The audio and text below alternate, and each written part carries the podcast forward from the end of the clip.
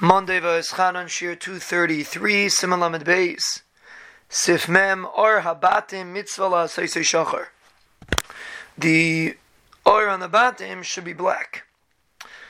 And that the mitzvah to make it black. Choretz should be Bayis Labayach Tzerch Sheyagia Tefer. The cuts that are in between the compartments of the Tefillin Shal it should go all the way to the stitch, it should go all the way to the bottom of the bayis, which they usually make it like that.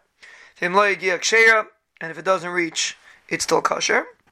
nicker hachritz, that the cut should be nicker, meaning it has to be, you have to be able to tell from the outside that there's a chritz there. Shouldn't just be a cut in the in the oil.